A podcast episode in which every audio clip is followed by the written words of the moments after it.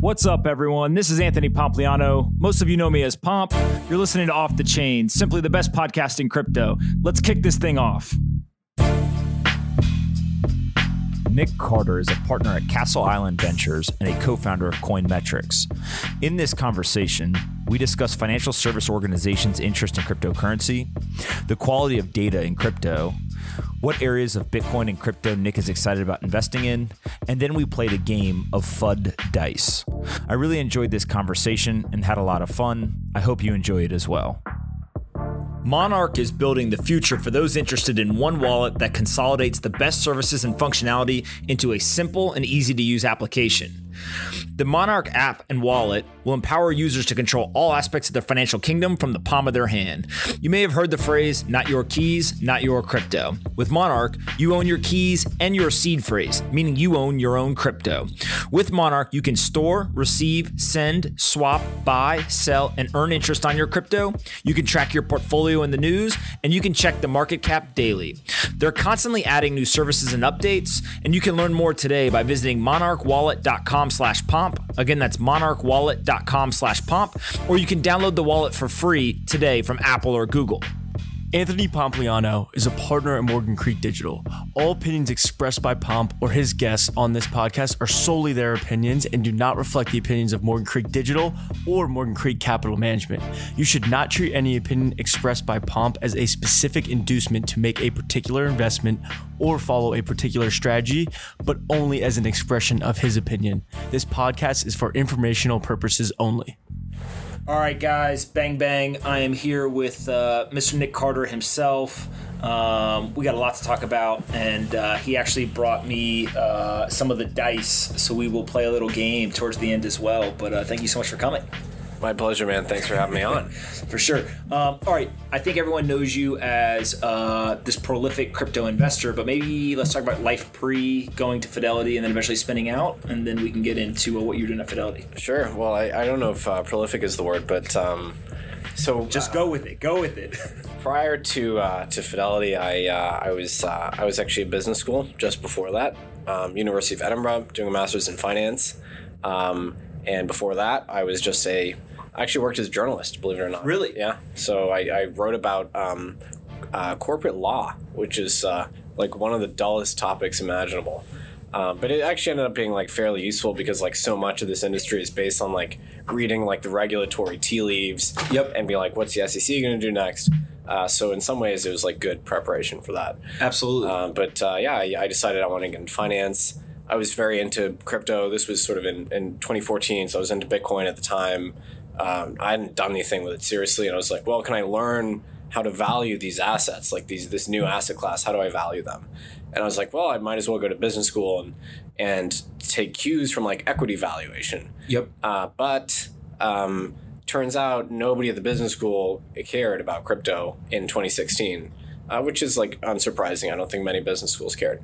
Uh, so there wasn't any uh, cryptocurrency content, which is again not very surprising. Mm-hmm. Uh, so then I wrote my thesis. I actually had to go to the course director and, and ask special permission to write a thesis on on crypto assets. Wow. So uh, and they gave me dispensation, and then it was it was a hit. So it was it was successful, but um, it was I think the first thesis written at, at the University of Edinburgh Business School about crypto assets as an asset class directly. And you wrote this about crypto in general, about Bitcoin, crypto in general with a focus on Bitcoin. How did you kind of break down the thesis? So it was actually about the um, the corporate governance in crypto assets. So it covered Bitcoin uh, yep. or, or lack thereof, basically. So it did cover Bitcoin and other sort of very you know decentralized public blockchains, but it, it for the most part it was a cross sectional survey of fifty tokens, crypto assets, whatever you want to call them.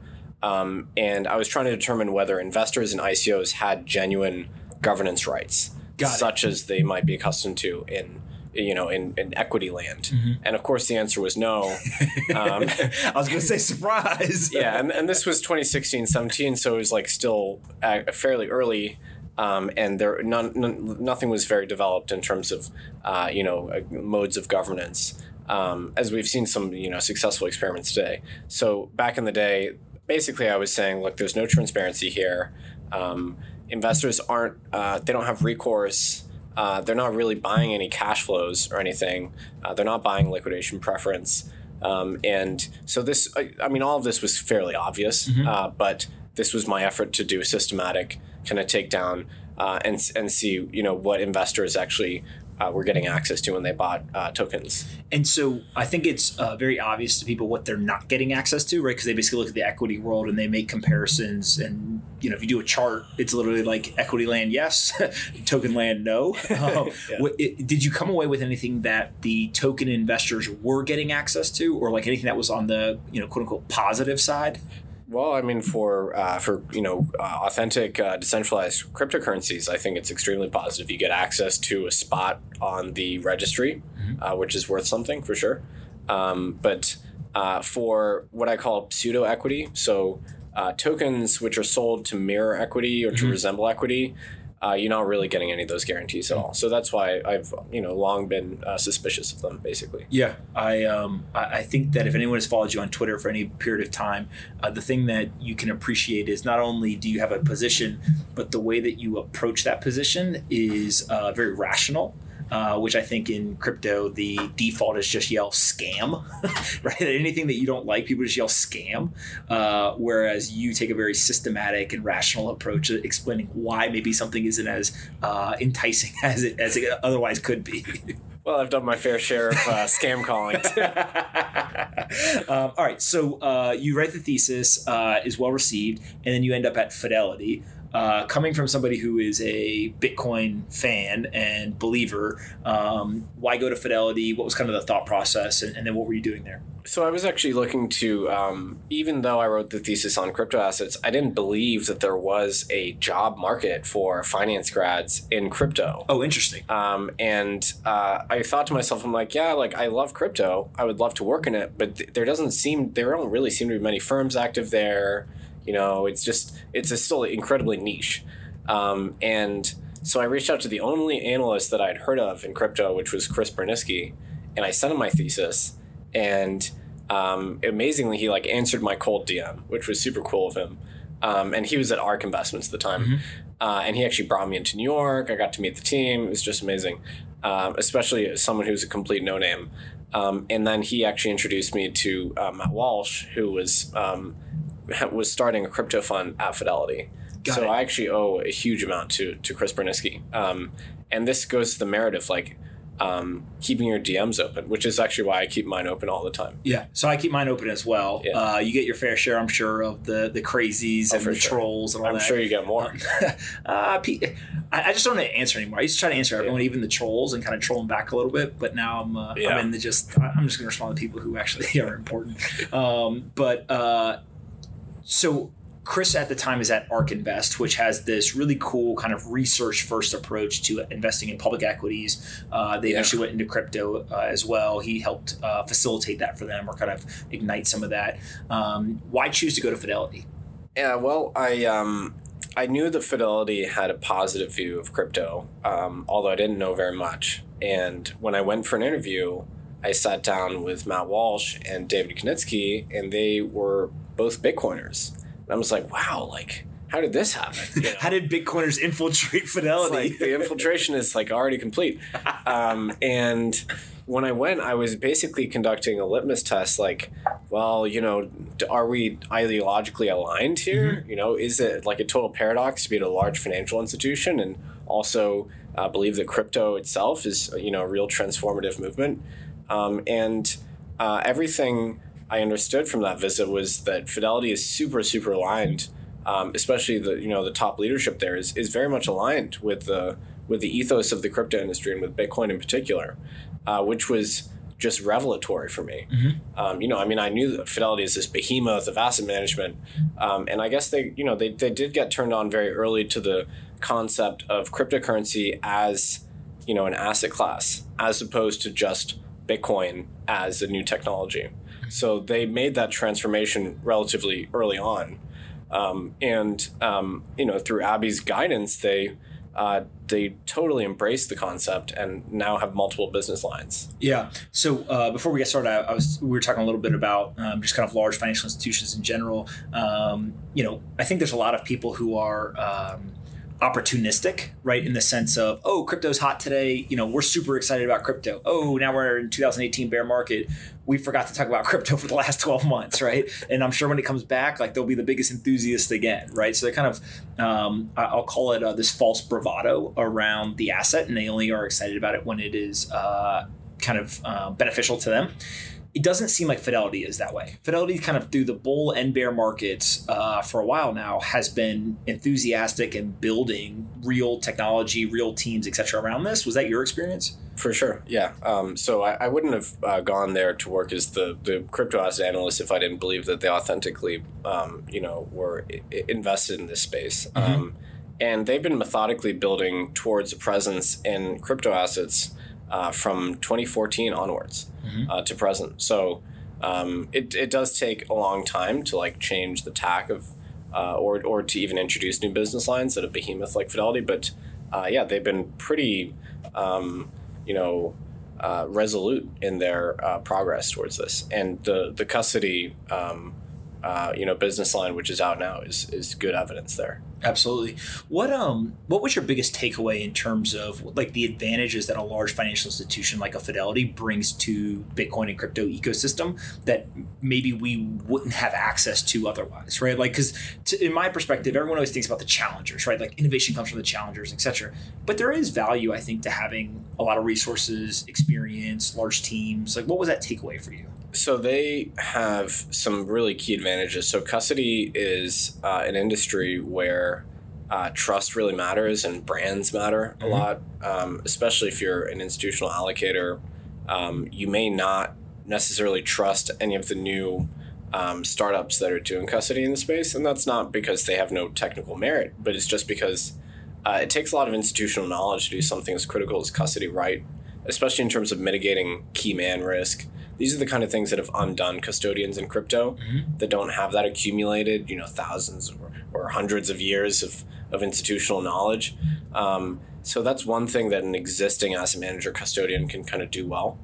Um, and uh, they, you know, there's also just the brand element. So uh, you may not necessarily trust a Coinbase for your custody mm-hmm. um, if you're, you know, a pension fund. Um, and then it's the ability to interface with regulators uh, and the SEC, for instance, for clarity on what constitutes a good control location. Um, and so it's it's partly is just the, the, the platform that um, being an institution of that significance brings you. Yeah, look, I, I, think it makes a lot of sense. Uh, and your idea of kind of trust, right? The trust is, um, what is it? I think Warren Buffett is the guy who's got the quote that says, uh, you know, it takes a lifetime to build a reputation, five minutes to lose it. Trust is very similar right? And that you can literally spend, you know, what's Fidelity, 100 years old at this point, right? Uh, building that trust. And if for some reason something was to happen, that could disappear very quickly as well. Yeah, and um, this is, I think, maybe a little under underappreciated within the industry. Um, people sometimes say, "Well, what's why would you need to custody your funds with a third party with an institution? The whole point is to, you know, uh, custody them yourself."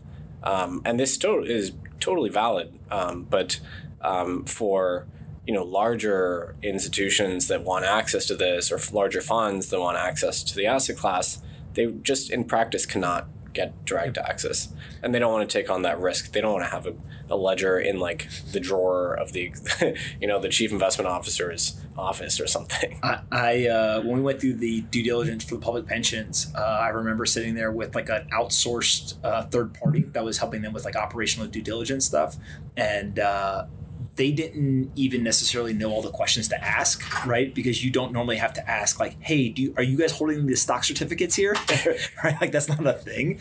Uh, and so there's a little bit of two way education going on of like, you know, if you ever diligence another crypto manager, you probably should ask like, "Is there the ledger in the drawer?" Right. right? Uh, but but it is. I mean, look, there's a lot of crypto funds that actually manage quite a bit of money where there's one, maybe two people who have access to funds, On right? A Trezor or something, just crazy, just sitting there. Yeah, yeah absolutely. I mean, it's, it's this asset class is very paradoxical because we never have had these bare assets, which are just strings of information, mm-hmm. and turns out custodying a string of letters and numbers is e- extremely challenging. For sure. So um, we're, we're collectively still learning how to do it. And, and I think also an element I think a lot about is many of the people who are making the investment decisions are investors and they don't come to the table with a lot of technical knowledge, right? So other people on their team have the technical knowledge, but the actual, you know, the CIO doesn't come from a computer science master's degree and having worked at a tech company for 20 years, right? It's just that's a hard transition for people to make.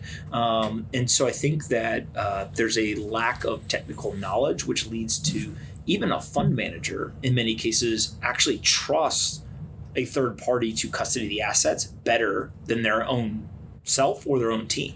Yeah, and I mean it makes sense um, because it is a, a deeply technical challenge. I mm-hmm. mean, you know, try setting up an air gapped Monero wallet or something. That's it's a huge pain. Um, so they shouldn't really be undertaking those those kind of engineering decisions. You know, absolutely. So they probably should be outsourcing it.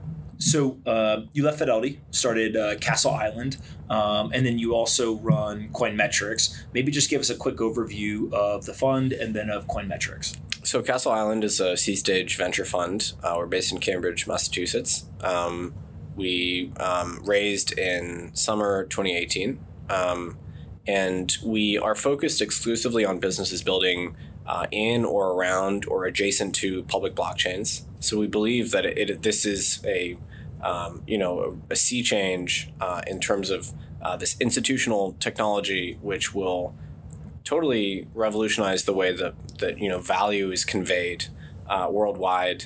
But it also needs lots of enabling infrastructure and technology to function well. So custody, we've been talking about, is one thing. Things like key management uh, on the trading side, uh, you know, execution, um, any of those kind of trading facilities that'll allow uh, you know, conventional allocators to get access to this asset class. Um, and then, um, you know, th- things that will make it more useful for norm- normal individuals like merchant payment processing, um, you know, anything on the Lightning stack. So that's kind of where we're concerned, you know, is, is the intersection of financial services uh, and, and public blockchains. Mm-hmm. Uh, and then, of course, we're looking to some, you know, applications, maybe gaming, NFT, etc. Uh, but we're still pretty early on the application side, and I think we're you know this is a bit of a meme at this point, but we're still in the infrastructure phase. For sure. Where, where did the name Castle Island come from? Castle Island is a place in uh, in kind of South Boston. Um, there's a fort. Um, it's uh, it's Pentagon. Okay. Um, and there's no like particular significance. Um, the one story we can tell about it is that um, it Castle Island is neither an island and it's not really a castle, um, and in kind of in that same sense, we're like blockchain uh, VCs, but uh, we don't really like the word blockchain um, and we don't do tokens. So we're kind of beset by paradoxes. Yeah, yeah. I, I love the uh, the the whole like contrarian aspect of it, right? um, we were contrarians when we started because uh, SAFTs and tokens were still really popular then. We resolutely did not do those, but now uh, I guess our our perspective is a bit more mainstream it, it is uh, it is funny how a, all it takes is an 85% drawdown in uh, some liquid tokens to get people to uh, start paying attention to maybe where the sustainable value is right? When everything's going up into the right it's easy to just everyone thinks they're a genius. Um, okay so, so castle island uh, you guys raised that fund um, you're deploying capital out of it and then you've got Coin Metrics as well yeah, so Coinmetrics is a uh, portfolio of company of Castle Islands. It's also a company that I founded, um, and it started as a research project actually way back when I was in business school. So what I was trying to do was build quantitative models to understand whether the valuation of cryptocurrencies was related to their underlying characteristics. My thesis was that they were these mini economies, and if we could deeply understand the flow of funds within the economy on chain then we could, you know, potentially predict valuation or at least understand valuation a little bit better uh, because we kind of lack standard multiples. Obviously, there's no like PE ratios or uh, earnings or even a concept of revenue in in public blockchains. So I was trying to build uh, proxies for that, or at least understand the economic characteristics of these blockchains better. So I started uh, together with a friend scraping data from a variety of blockchains and then initially just posting online, posting CSVs, uh, and you know we created a charting suite as well, so people could uh, you know track transaction value over time versus price, things like that. Uh, and this became really really popular uh, over the last two years. And when we started Castle Island, we thought, well, we have a great thing here. Um, you know, we have this huge amount of organic interest. Um, all these funds are using our data. Um, all these like media outlets. Uh, why not um, commercialize it? Retain the open source and free um, ethos, you know, and, and all of our, our our code that we use to to scrape these chains is is open source and available on our GitHub. Uh, so we'll we'll retain that and then also sell a subscription so that we can you know plow that back into R and D and make the free product better and better. Uh, so commercializing it, the objective was uh, basically to uh, increase the transparency of the industry and and give people a better idea overall of how blockchains are used, what they're used for. Because you know it's like this eternal question. You, there's three, four hundred thousand transactions on Bitcoin in a given day, and nobody knows what they're for.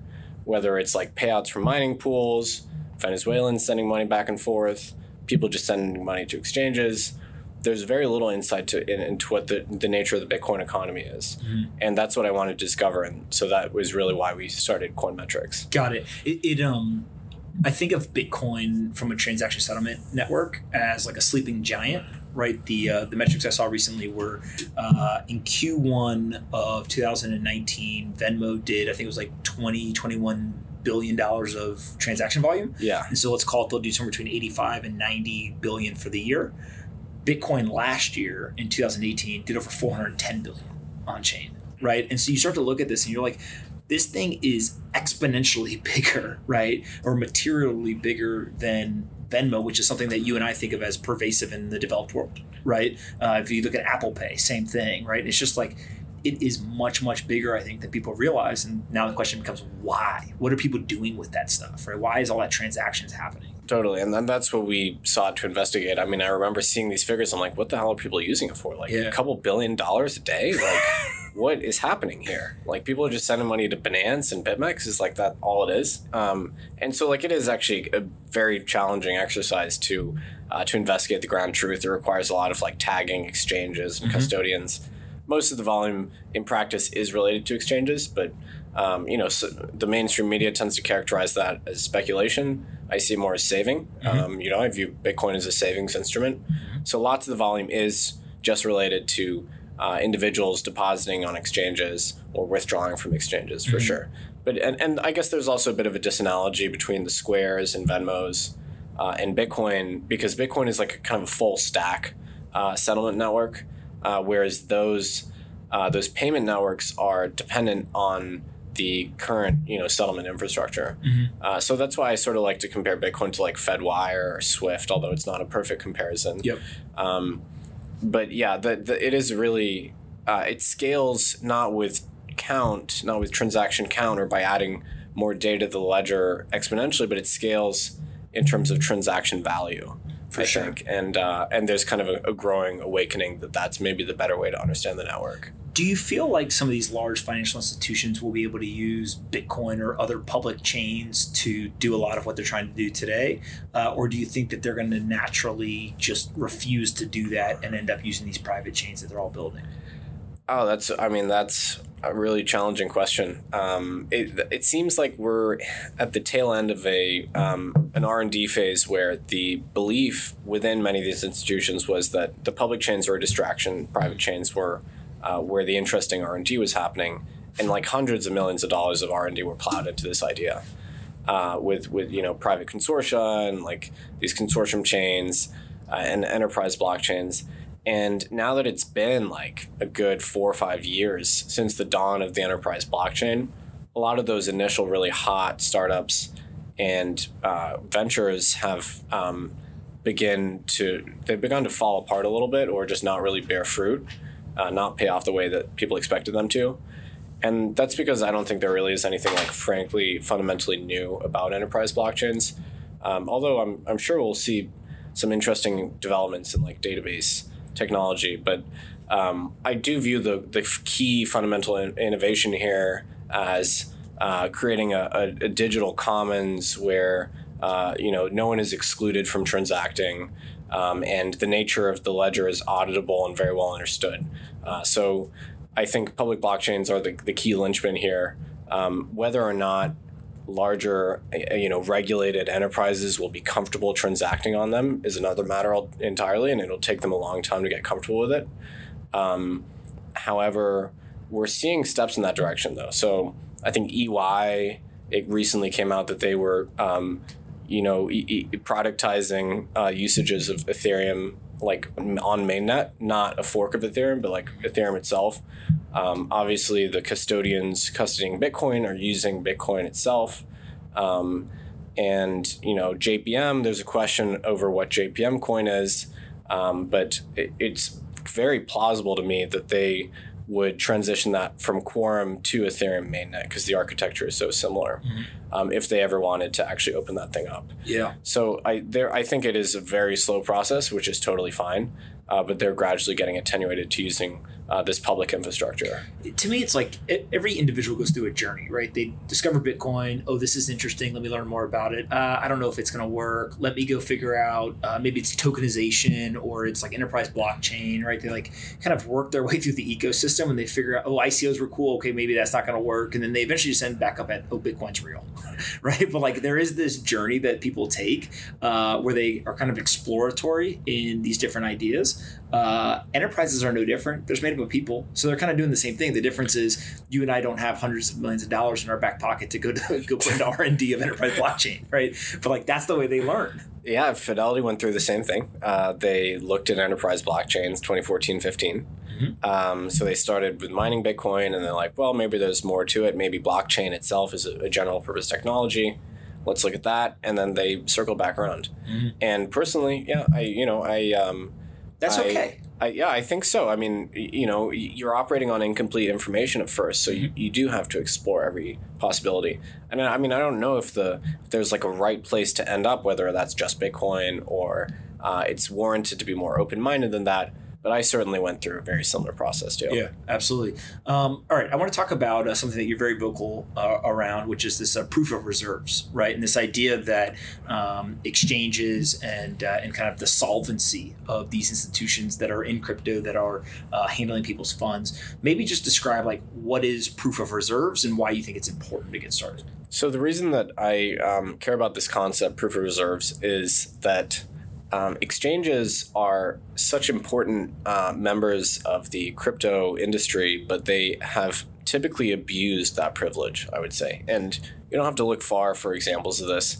Obviously, Gox is one. Very recently, Quadriga, you know, was operating in a fractional reserve and collapsed. Um, I don't think the key loss story that was the cover story is, is really the case. Um, so, you know, and, and like unfortunately, um, you know, I would say more people use or have access to crypto indirectly through exchanges than they do directly have access. Mm-hmm. And you can kind of look at the chains uh, and confirm this. So uh, there was an estimate in the, in the Cambridge benchmarking study uh, that about 130 million people have accounts on exchanges globally. And if I do take a guess about the on-chain owners of Bitcoin and Ethereum, it's probably more in the in the ten, in the low double digit 1000000s mm-hmm. uh, in terms of on-chain wallets. So yep. in practice, people own Bitcoin or Ethereum or other cryptocurrencies indirectly through exchanges. So they use exchanges as banks. They're not just using them on a pass-through basis. Um, and so since exchanges resemble depository institutions uh, almost more than they resemble um, you know, like Shapeshift, for instance, would be one where it's a pass through. Mm-hmm. Um, they're not trading accounts. They're actually banks where people are leaving their funds there. Yes, yeah. because that's what people are used to. Yep. You know, and, and they don't quite see the disanalogy between like Chase and uh, and Coinbase. um, so, and, and, you know, not to demean Coinbase, but um, exchanges occupy this like they you know something like 15 about 15 to 20 percent of all bitcoins are held with these custodians so it's really important that they're behaving well, but they they just tend not to. Um, even the regulated ones, the, the regulatory framework in the U.S. is like this patchwork of state by state regulation. You got the BitLicense in New York, but there's no real federal regulation there. So uh, exchanges uh, operate in this like gray area a lot of the time. Uh, and it, you know, I, I, I don't think it's really an answered question of what would happen if Kraken and Coinbase became insolvent. Um, would all those funds be available to to depositors?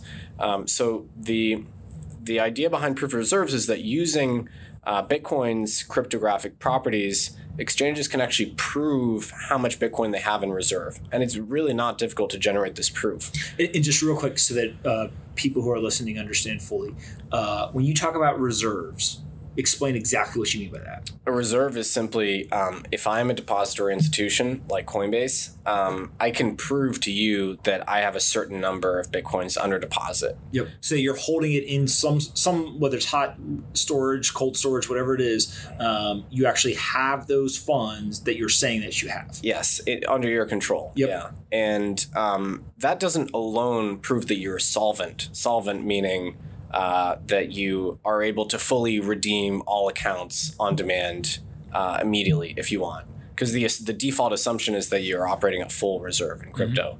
That you can, even if there's a bank run where every depositor wants their funds back right now, you can, in theory, service that. Yep. Be- because the thought process is that the rehypothecation, all the fractional reserve stuff is not happening in crypto. That's that's the hope. That's the theory. Yeah. and so what I am suggesting is that exchanges um, should be offering up these proofs. Um, and you can do it in such a way that it doesn't compromise user privacy and that it doesn't even reveal your entire balance. Uh, you can pair it with a proof of liabilities, which is here are the accounts under deposit and here's how much is in each account. And it gets into a little complexity, but you can generate a proof of solvency on this basis so that you know you can uh, there's a there's a paper called provisions which has a zero knowledge proof but uh, again not to get into the details um, you can in theory uh, pair this um, with a proof of liability and essentially prove that you are operating solvently and that you're not misrepresenting the funds under custody to your depositors. And i think this is important. Quadriga is a great example. So quadriga for a long time was insolvent they didn't have enough funds to cover all the deposits. And Um, if there had been a bank run, that would have been exposed. Well, I mean, it, and it was exposed. It just happened. It so happened that it was catalyzed by the death of the, um, you know, of the founder. But um, the, for years, they didn't. They weren't able to cover user deposits, and um, this was like the biggest exchange in Canada, I think. So this is a really big deal. And if if the depositors instead demanded a proof of reserve attestation, they would have known years in advance that you know there was a either a fraud or something shady happening there, uh, and you know lots of harm uh, would have been avoided. So th- this is a pretty critical issue, and it's surprising to me that that um, that people aren't taking it as seriously. So, two questions. One of them is uh, selfishly just out of personal interest. Uh, in this situation, would there be a way for an exchange to basically say, yes, we have the reserve that we are expected to have, uh, to a non technical person who may not understand proof of reserves, the actual underlying technology of Bitcoin or other crypto assets, like almost like um, it's funny to say this, but like a, a, a bitter, a better business bureau rating, right? Of like, hey, you get an A plus, or um, you know, you kind of get a credit rating, right? Like Yeah. You are deemed by some body that says yes, you have what you say you have, or do you think it actually needs to be uh, a little bit deeper um, in terms of the disclosures and the ability for people to check? So the only way to really check is um, is if you pair it with an actual auditor, so a conventional auditor. Um, so the auditor has to attest to the the fiat liabilities, and then the exchange can, with this proof of reserve tool, um, very trivially show to them that they have the reserves. But there's so proof of reserves is not a new concept. It actually happened a lot on exchanges in 2014. So Kraken did it, uh, Bitstamp did it, I believe. Um, Huobi did it, um, if I'm not misremembering. Uh, so after Mt. Gox collapsed, that was the catalyst, and lots of these exchanges were like, "We're going to prove to you that we're fully backed." And so they did it on a one-off basis, and that was actually you'd basically go in your account and like hit a checkbox and be like verify account, and then you it would it would create a proof for you. Um, but so the i- i- and the funny thing is that like Kraken in particular said that this would be something they do on an ongoing basis, and then they stopped after the first one. So th- this is just me reminding them of um, of you know th- that they claimed they would be doing this on an ongoing basis. But today there's basically only one exchange that does this, small UK exchange called CoinFloor, and they've to their credit they've done a proof of reserve attestation sixty months in a row. 60. Six Six zero. zero. Yeah. Oh my God. Yeah, so they do it. Five years. Yeah. Um, and it, it's like a little crude and like it to some degree it requires them leaking how many bitcoins they have under custody. But um, why would somebody not want that known right like why would like what take the seat of the exchange owner and so yes i understand the value to the users or my customers that the proof of reserves are there is there a business reason for not participating Or, One- like, what would their response be? One reason would be if they were actually performing secondary lending, but in that case, they are effectively behaving much more like a, deba- a bank where they're lending out deposits. Um, So basically, if they're doing that and they're not telling people they're doing that, then that's a problem. Uh, that would be. But so if they admit that they're doing it and everyone collectively agrees, okay, that's fine, then they're not going to be able to prove reserves because they wouldn't have reserves because they'd be operating like a conventional bank. But, uh, you know, if, for an institution that's meant to be full reserve, which is de facto all the exchanges in crypto, um, they shouldn't really have a, a business impairment aside from maybe they don't want to leak some data like how many bitcoins they have under custody. But to be frank with you, uh, you know, firms like CoinMetrics can find that out without too much difficulty. Uh, I mean, you- most of these you can wallets just- are known. The wallets are known. You can inspect the chain. Yeah. So, um, you know, Coinbase has like 800,000 or so Bitcoins. Um, you know, Xapo has roughly, you know, a quarter, three quarters of a million Bitcoins. Uh, so you can look at their vaults on chain and see, like, Coinbase is like 25% of all Litecoin. It's, it's not that difficult to find out what their uh, cold wallets are. Uh, so if they're concerned about leaking the number of crypto of like, you know, the number of Bitcoin they have, uh, that's already basically in the public domain. It's already out there. Yeah. Yeah. What um so, so kind of going off of this, how does this work in the legacy financial system, right? In terms of like quote unquote proof of reserves. Well, so there's no uh, requirement that banks do this uh, in that way because banks are guaranteed, you know, by the FDIC. So if a bank becomes insolvent, uh, the government still guarantees all the deposits. So uh, that's why I am not like banging on the door of my credit union and be like, "What are your reserves? Like, prove it to me." Uh, because like even if they fail, I'm going to be getting my funds out of there up to uh, what is it like two hundred fifty thousand? Yeah. Yeah. So, uh, but they actually still have an expectation of proving uh, capital reserves, I believe, and like capital ratios for uh, mid-sized depository institutions in the U.S. Uh, happen to be corrected on this, but I think they're like ten to twelve percent or something. Uh, so And do you think that that type of uh, assurances will come to crypto, or do you think it's just a, it's a different beast um, in terms of being able to get some sort of? 'cause I think maybe Gemini is FDIC insured or has something similar to the insurance. I'm not hundred percent sure. Yeah, may- maybe Um, not. But But yeah, so what about like? Do you think that there's a world where we see either FDIC insurance or something similar to crypto, and then this proof of reserves thing maybe doesn't become uh, non-existent, but just is less important because there is the assurance there? Yeah, that I mean that certainly could happen if um, if these exchanges become more tightly regulated. But the nature of the industry is it's so permissionless that exchanges just they can appear entrepreneurially, especially in non-U.S. jurisdictions, and then there's not that backstop of government assurance. Um, and in that case, we then have to default to things like um, just trusting the brand, trusting them not to misbehave. And I don't want to trust them. You know, I would prefer um, that they um, that they are providing us with cryptographic assurances. Uh, but in the U.S., it certainly could become more tightly coupled. Maybe we'll get federal regulation uh, regarding exchanges, um, and maybe it ends up looking much more like the traditional banking system, where they have to prove capital ratios. Maybe they don't even have to prove 100% reserves, for instance. What is your take on um, the percentage of institutions that are probably either intentionally or unintentionally involved in something that would be exposed negatively by proof of reserves? Are we talking about half the industry, like single digit percentages, hundred percent, like what, like just ballpark? What do you think it actually would be? so for the regulated exchanges like um, you know the, the federal or the, the you know the, the serious regulated exchanges in the us i would say most of them are, are totally solvent um, but um, you know if you like tick down the exchange list on coin market cap i'm sure a really large fraction of those are not fully backed at all.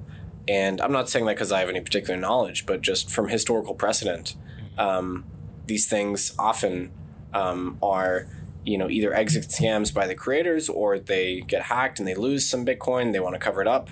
This happens all the time. Bitfinex is a great example.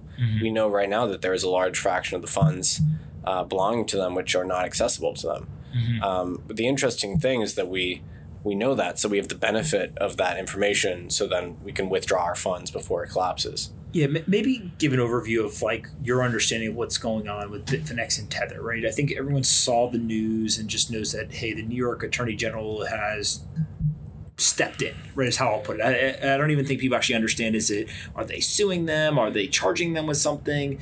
I'm less concerned about like what the nomenclature of what the regulators are doing and more about just what is the relationship between Bitfinex and Tether, and then what's going on between the two that has caused concern? Yeah, I mean it's in, it's incredibly murky territory. Um, my understanding is that essentially the leadership of Bitfinex and Tether is uh, effectively the same. Yep. Um, and They share a parent company for sure. yeah, Yep. and um, there there was a liability which which occurred when this entity crypto capital had that 850 million seized and then it was commingled between the two um, with bitfinex using the the funds held in reserve for tether um, to handle that which was um, I, I guess I mean they altered the terms of service for tether to say that it could be backed by this like quasi loan um, but um, it's it was um, probably pretty deceptive to commingle the liabilities of Tether and Bitfinex, which should have been totally distinct. Yeah, because I think one argument is uh, basically Bitfinex is doing an intercompany loan; they're the borrower, Right, right, from right. Tether, and so that's not abnormal.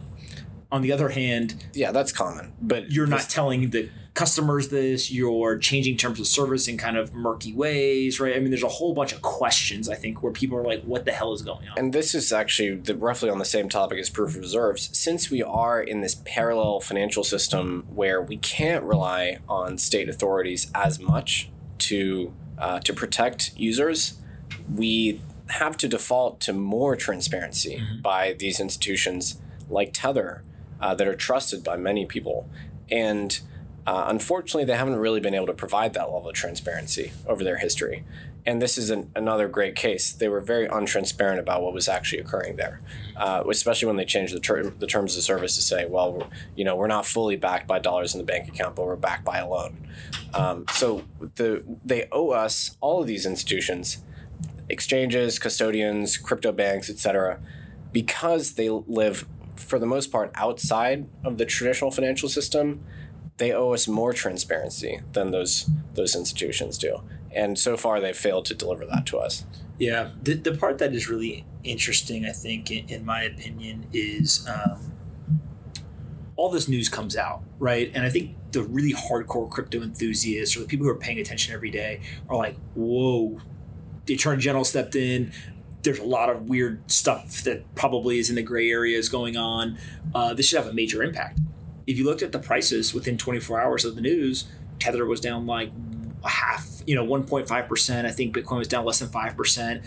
Like it didn't really have the impact that I think a lot of people would have previously thought it would. Right? If you said to them, "Hey, the New York Attorney General is going to step in, and this is what's going to be revealed," I think people would have thought that's that's a really bad situation.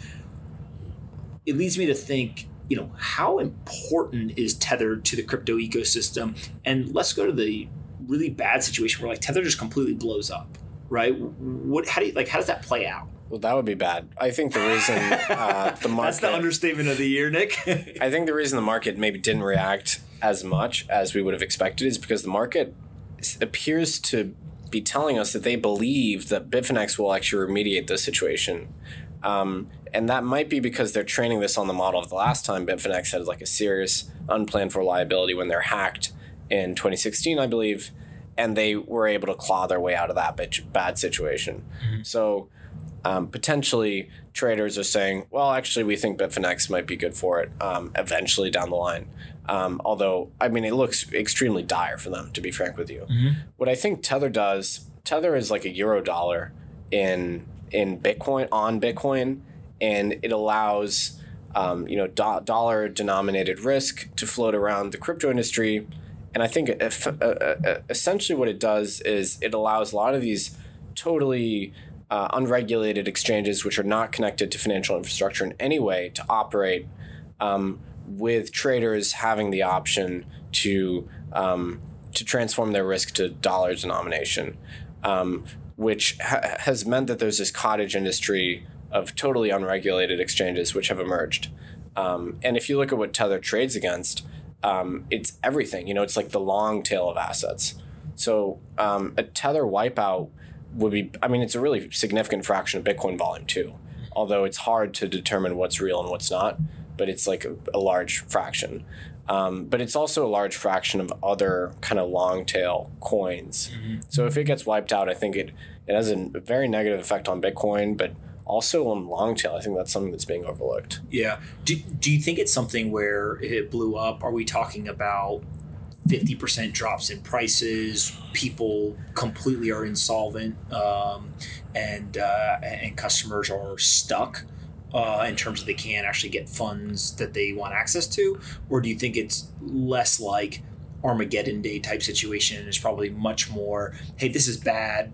There's definitely a, a in the short term, you know, painful situation, but if you look out over the long term, you know, people will talk about it like a Mount Gox. Hey, that was really bad when it happened, but we get over it and kind of keep going. What I think is actually likely to happen here, um, if Tether ceases operations, it would be because regulators actually step in um, and um, you know uh, uh, assert you know jurisdiction over them. Um, and this kind of reminds me of the way that it happened when online poker was shut down in the U.S. in 2011. Um, I had fu- had funds on full tilt for sure. Um, you know, the government just stepped in, froze everything, and had this long process of accounting and remediation. And some of the the, the poker sites were operating at a fractional reserve, actually. Great, like prelude to crypto. Um, and eventually you're able to claim and get your funds back, um, although you may have taken a haircut. So I think Because I think with those websites, like one day people just went and there was just a basically a website photo from like the FBI. Yeah. It was like this website has been seized by the FBI, I, right? what was is it Black Friday or Black Monday? Yeah, it, it was a dark day, um, and it just it took years for everybody to get their funds out. But um, so yeah, I think it would be kind of a it would be freeze operations, and then there'd be process of claiming to get your funds back. But you know, to the extent that Tether is is three quarters backed right now, um, that's kind of what depositors can expect to get out of it if Got that it. happened today. That makes sense. Let's um, let's go back to Castle Island for a second. Um, any portfolio companies that you're really excited about that you want to kind of talk through and, and explain why you guys uh, are excited about them? So there's one that actually was just announced today. Oh, okay, Um, all right. Eris X is um, is a uh, regulated spot and futures um, cryptocurrency exchange. Um, so they are um, bringing kind of a maturity to this industry, which is um, it contrasts nicely with what we've been talking about thus far. Um, so they're an exchange in the kind of the same way that the NYSE or Nasdaq is an exchange, in that normal individual or retail investors cannot get an ex- account on the exchange. So it always struck me as kind of weird that on BitMEX, for instance, you had these like large quant firms trading against uh, random global retail investors. It seemed very predatory, and I think that's um, you know that's that's why Bit, BitMEX is kind of a dangerous place to trade. Um, so um, ErisX is a conventional exchange in that um, you would have to go through a brokerage to get access to them if you're a, a retail investor. Um, and I think this is just better for consumer protection, essentially.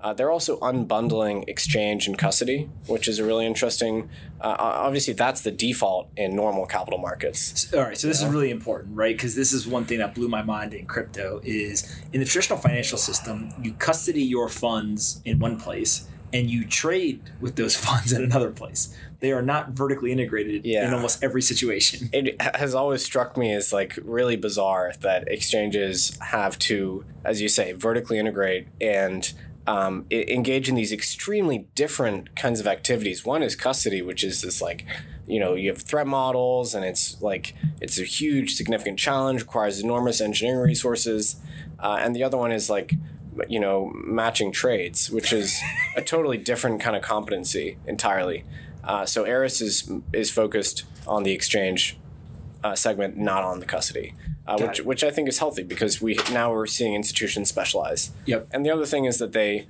are they will have market makers live on the platform on day one so spreads will be tight there will be surveillance um, the whole thing is is probably much more amenable to what the regulators want from out of this market. Um, you know, so of course, crypto is much bigger than uh, you know regulated spot and futures trading in the U.S., but this is really important in terms of market structure, in my opinion. It, it almost feels like um, the adults are showing up a little bit, right? I, I actually, in my opinion, look at what I'll call crypto incumbents, right? The people who've built very large, multi-billion dollar businesses in crypto with exchanges in custody to date.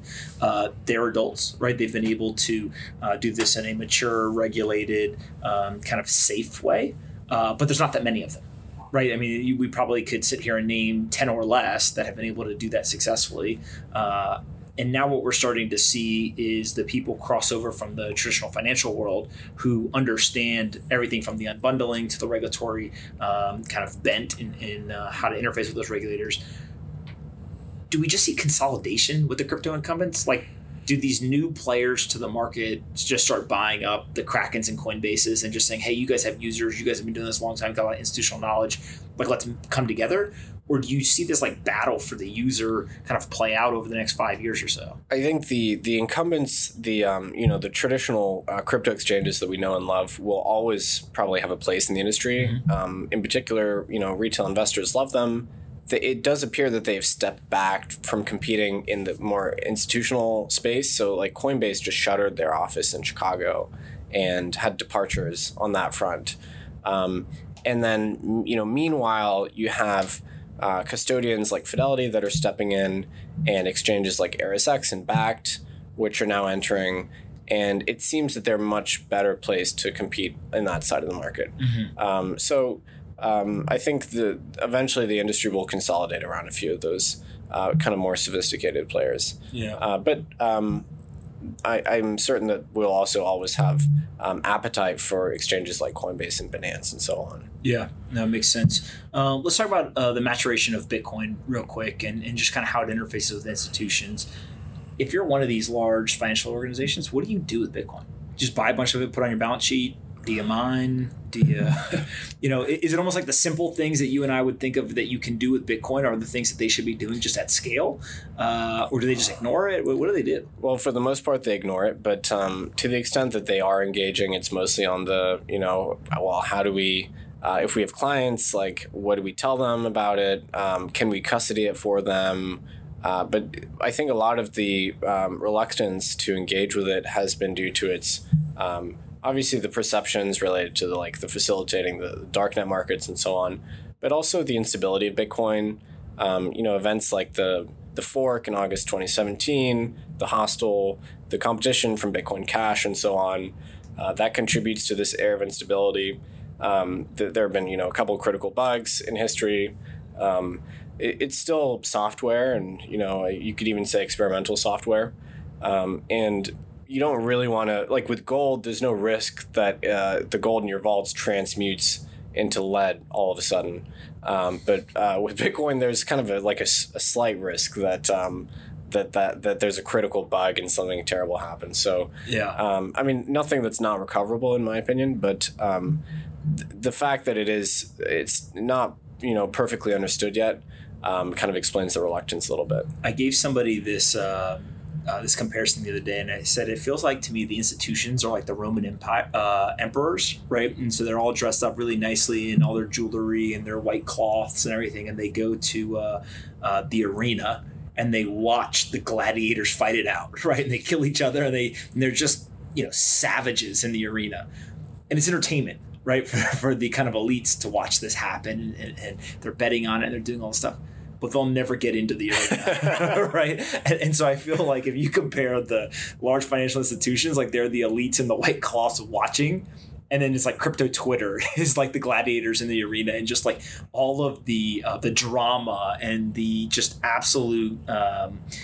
just ruthlessness. I think right. If you look yeah. at some of the forks and and the uh, the soap operas that go on yeah. around this stuff, uh, it just feels like two different worlds. And uh, but you know, it's like totally paradoxical to sit here. I'm you know a Bitcoiner, hardcore, etc. You know, ideologically motivated, and here I am talking about the institutionalization of Bitcoin. It's like Nic, like that's completely paradoxical. This thing is we were meant to like take down the banks and so on, and to some degree that's totally true. Um, and I think you know the uh, the demographics that are best served by crypto are outside of the U.S. and or there are people that are marginalized or you know not well uh, they can't engage with the the current financial system well. So whether that's uh, sex workers, um, people in countries that are under sanction or where uh, Swift, you know, doesn't work or operate, um, or individuals like in the cannabis industry, even if what they're doing is totally legal, you know, those are the use case where, where crypto kind of makes perfect sense for them. Or if you're trying to send remittances to a channel where there's not a good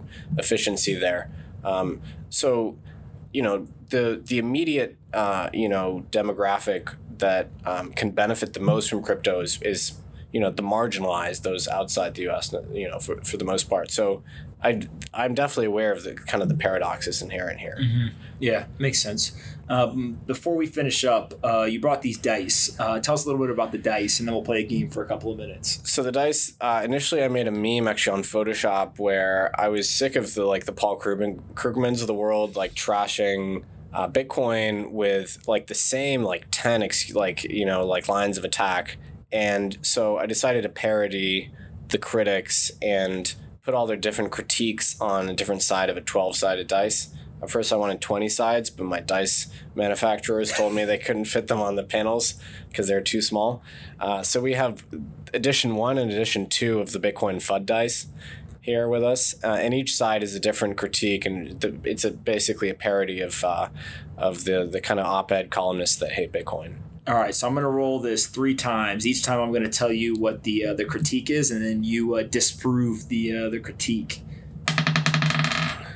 So the first one is uh, high fees. Yeah, high fees, man. Um, that's a it's a very common line of critique, that's for sure. um, so I guess one of the critiques relating to fees is that uh, Bitcoin is a, a, poor payments network if fees get too high, which is actually fair. Uh, which is why we have to build in this layered manner. Uh, maybe with the base layer being more of a settlement layer and other layers being the actual payments layers but yeah, I mean, I, ex- I fully expect fees on the base layer to be, you know, in the multiple dollars range in the future. Ah, toxic fans, the savages in the arena. yeah, I think we're both very much accustomed to this. um, the the yeah, so the interesting thing there is conflating the fans with the thing itself. You know, so mm-hmm. Bitcoin is like a neutral technology. Um, it doesn't really have opinions; it's just a technology. Uh, but the fans uh, are not neutral. So um, the question is: Is the technology valuable and useful? regardless of the behavior of the fans and i think it, it is yeah I, I agree and I, I always joke around and says you know Bitcoin doesn't care about your politics, your religion, your technical charts, or anything else. Um, it, it is, uh, it just is, right? It just yeah. exists, and then it's how you and I use it that, uh, or talk about it that, uh, that I think drives the the sentiment. All right, last one. Uh, oh, high fees, fees again. They, yeah. they really like the high fees.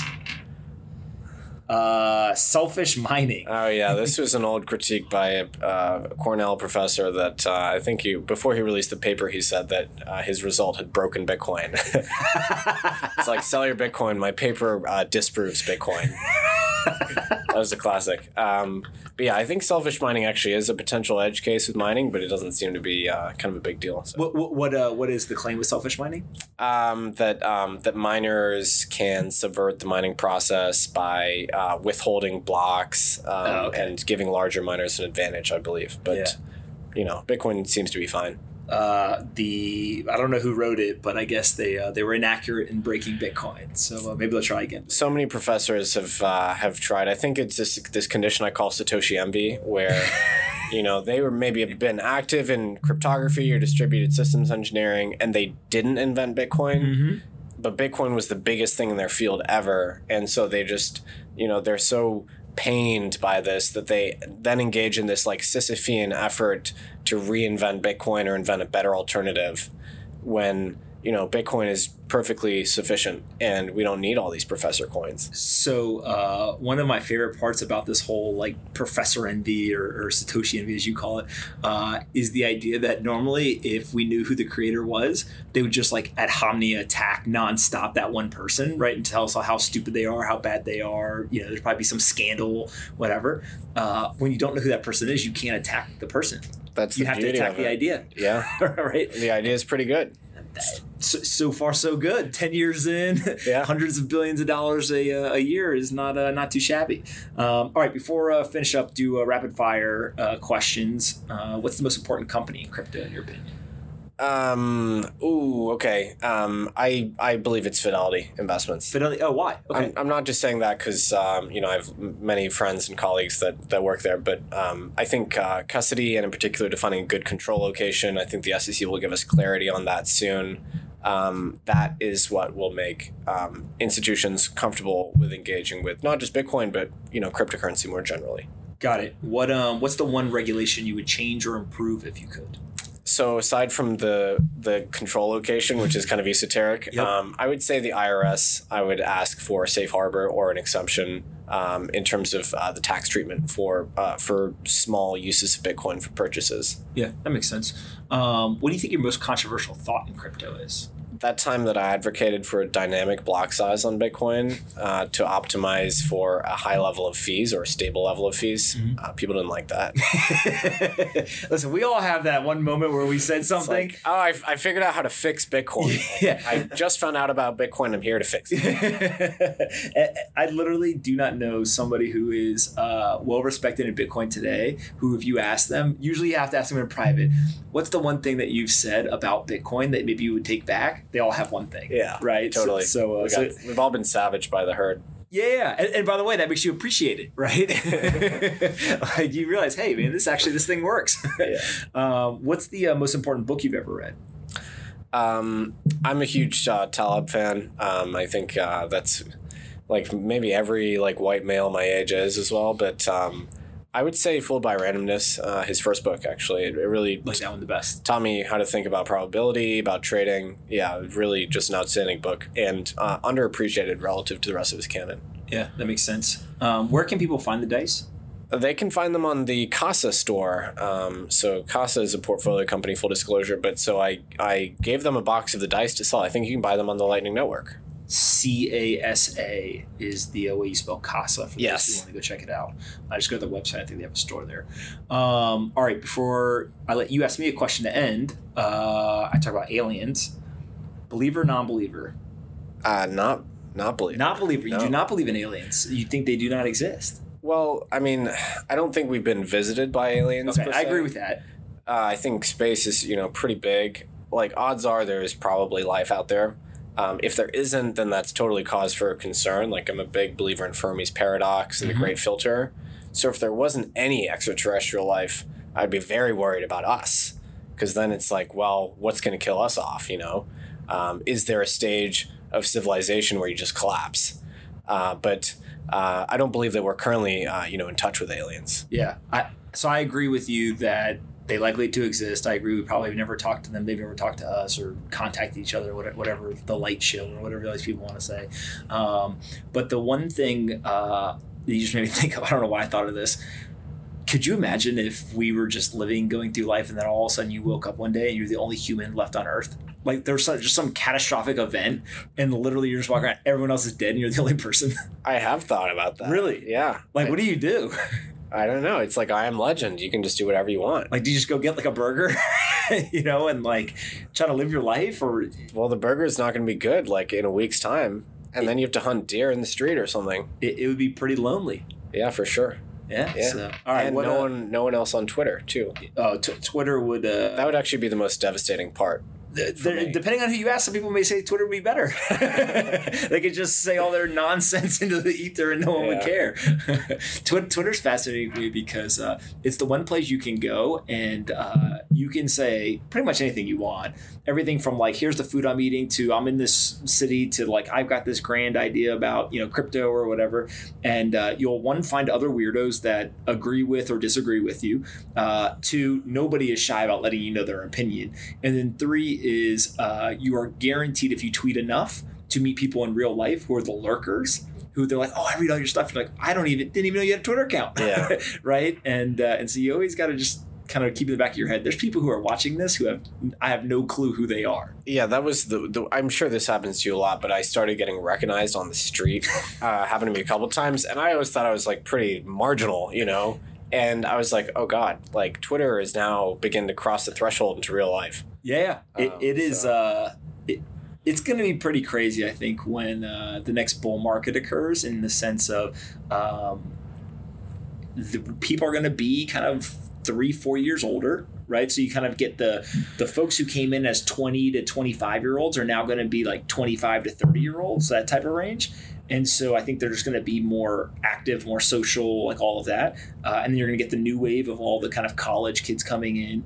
Um, and, and, so it's just, I, I, just keep thinking about, you know, is it double or triple the size of what we saw in 2017? Oh, man. I mean, if you think about it, um, if Bitcoin and crypto achieves the significance we think it will, some of the Twitter influencers of today will be politicians, you know, uh, and cult leaders in the future. Um, so I guess we can look forward to that. Uh, my, my, goal is to get Jameson Lopp to uh, to come out of hiding. that that's the goal. He's uh. Have you not had him on? Huh? Uh, no, no, he, he would come on. I actually haven't talked to him about it, but I should get him on here. Uh, but just the idea of like he's so security um, kind of uh, focused, right? To, to actually get him to come out publicly and say, this is where I live, right? Because then that means that uh, we, we live in a very different world than I think we live in today. He would need to really amp up his security measures at that point. Yeah, for sure. Um, all right, what uh, what one question do you have for me to end this thing? Um, okay, so let me see on the uh, on the spectrum of, uh, of beliefs about uh, crypto and blockchains, I'll just briefly describe them, and I want okay. you to tell me which you think is the most um, defensible based on the evidence you've seen so far. Oh, okay, interesting. So, uh, on the one hand, you have full on no coinism. Mm-hmm. You don't own crypto, and you don't believe it will matter. Okay. And then you have the kind of intermediate step, which is like you believe in blockchain technology, but not really in crypto. Then you have just pure uh, orthodox Bitcoinism. You know, you really only think Bitcoin's the interesting thing here.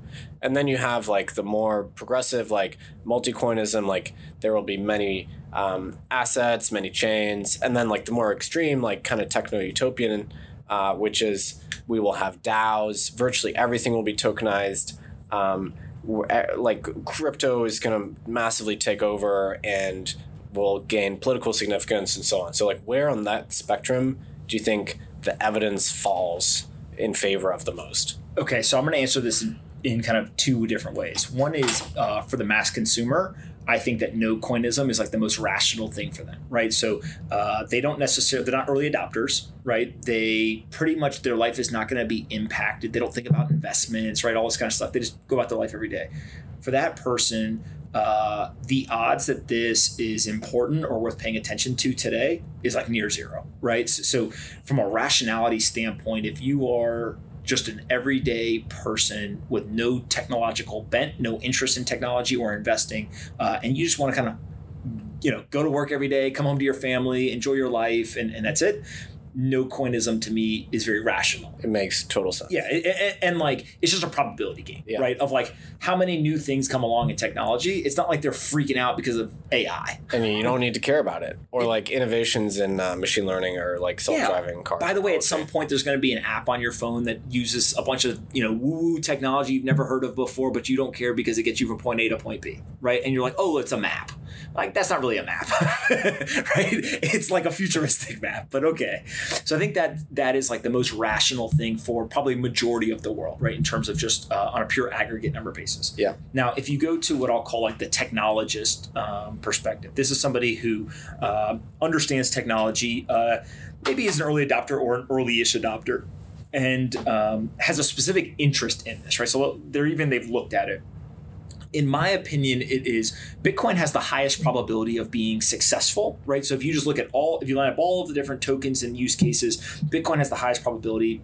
Everything from the Lindy effect to just size to that's the you know kind of where the the uh, name brand or, or kind of um, mind share goes, all that kind of stuff.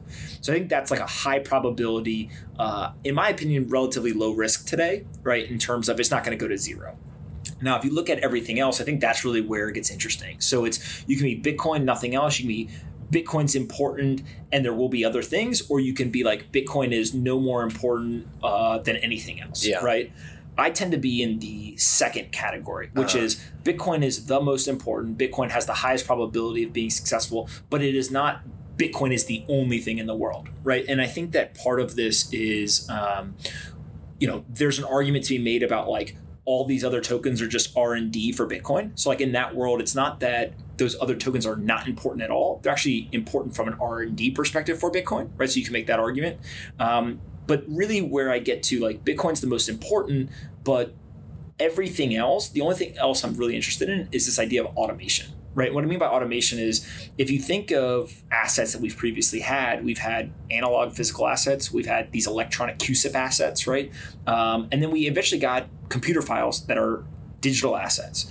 Those computer files have always been non financial instruments. So music, you know, all this kind of stuff blockchain triple entry accounting we, they cannot be financial instruments to me it's less about anything other than now the machines and algorithms are going to be able to use a digitally native asset with digitally native accounting or triple entry accounting to conduct transactions, right? And so if you look at this as automation, I'm less interested in like, does this chain win over that chain or this token versus that token? It's just what are the things that can interface from a technology standpoint are compatible with an automated future? I don't think we know yet, right? Is, yeah. kind of how I'll leave it. And, yeah. and the reason being, you know, look, we, we can talk about one that uh, to me makes a lot of sense, but I have questions around it. So recently, um, Jaguar Land Rover announced that they're going to use IOTA, right? They're going to build this digital wallet in a car. They're going to pay people for data that they contribute. Uh, and then it sounds like the IOTA team's goal is to eventually then, like, whatever balance you have in the digital wallet, you can pay tolls, you can do like all this stuff, right? If it works, that's pretty transformative. Yeah. So, so here's how I come out on it. One is sound idea in terms of like I actually believe that a car will be part of this like Internet of Things, right? To some degree, it already is. Seems inevitable, yeah, totally. Two is if you then wrap like the smart city concept around it, like again, high probability that we'll get somewhere there in the future. My big questions come down to do you need a different token? Could you just do it with Bitcoin, right? Is maybe the other tokens like a gateway drug, right? So like a Jaguar Land Rover scared of Bitcoin, so they end up using something that they think is a specific use case token, and then eventually they kind of go through their path and end up at Bitcoin. Uh, can you just support multi currencies? Right, so could it be a digital wallet, and you and I like Bitcoin, somebody else likes something else, and you know somebody else says, "Hey, I'm a dignitary, I want to use a regulated, you know, digital dollar," right? And that's what they want to use. I, I don't know how it all plays out, but I do think that Bitcoin's really important, and this idea of automation. It just we there's so much unknown. Yeah, and it's I'm, I really want to see it happen. I tend to probably agree with you that like most of it is going to consolidate in and around Bitcoin, right? So whether it is are all the transactions done on the settlement layer, are there other layers that are built? You know, is it tangentially related? I, I don't know exactly, or I just go build it all myself. um, and, and so I think that's what we spend our day, you know, investing, trying to figure out. It's like, where's the world going in that in that vein? That's right. Well, that, that is a, a tremendous answer, man. Like, extremely well thought out. Uh, we are literally paid to think about this all day long. Um, as I joke with people all the time, the uh, the podcast is just uh, the fun stuff, right? We actually do real work around here. I guess you can call it that. yeah, exactly. Uh, all right, listen, this has been an uh, absolute pleasure. Uh, we will have to do this again for sure in the future, and uh, just keep us updated as you guys are progressing. Well, thanks for having me on, man. I really appreciate it. Monarch is building the future for those interested in one wallet that consolidates the best services and functionality into a simple and easy to use application. The Monarch app and wallet will empower users to control all aspects of their financial kingdom from the palm of their hand. You may have heard the phrase, not your keys, not your crypto. With Monarch, you own your keys and your seed phrase, meaning you own your own crypto. With Monarch, you can store, receive, send, swap, buy, sell, and earn interest on your crypto. You can track your portfolio in the news, and you can check the market cap daily. They're constantly adding new services and updates, and you can learn more today by visiting monarchwallet.com slash pomp. Again, that's monarchwallet.com slash pomp, or you can download the wallet for free today from Apple or Google. Hey everyone, Pomp here. If you like this episode of Off the Chain and want to help us take crypto to the top of the Apple, Spotify, and other podcast charts, please do us a favor and rate, review, and subscribe. To review, simply go to the Off the Chain homepage, scroll down until you see the five blank stars. Taking 15 seconds to fill those stars in and leave a quick review goes a long way in helping us take the entire crypto ecosystem to the top of the charts. I appreciate you listening and see you next time on Off the Chain.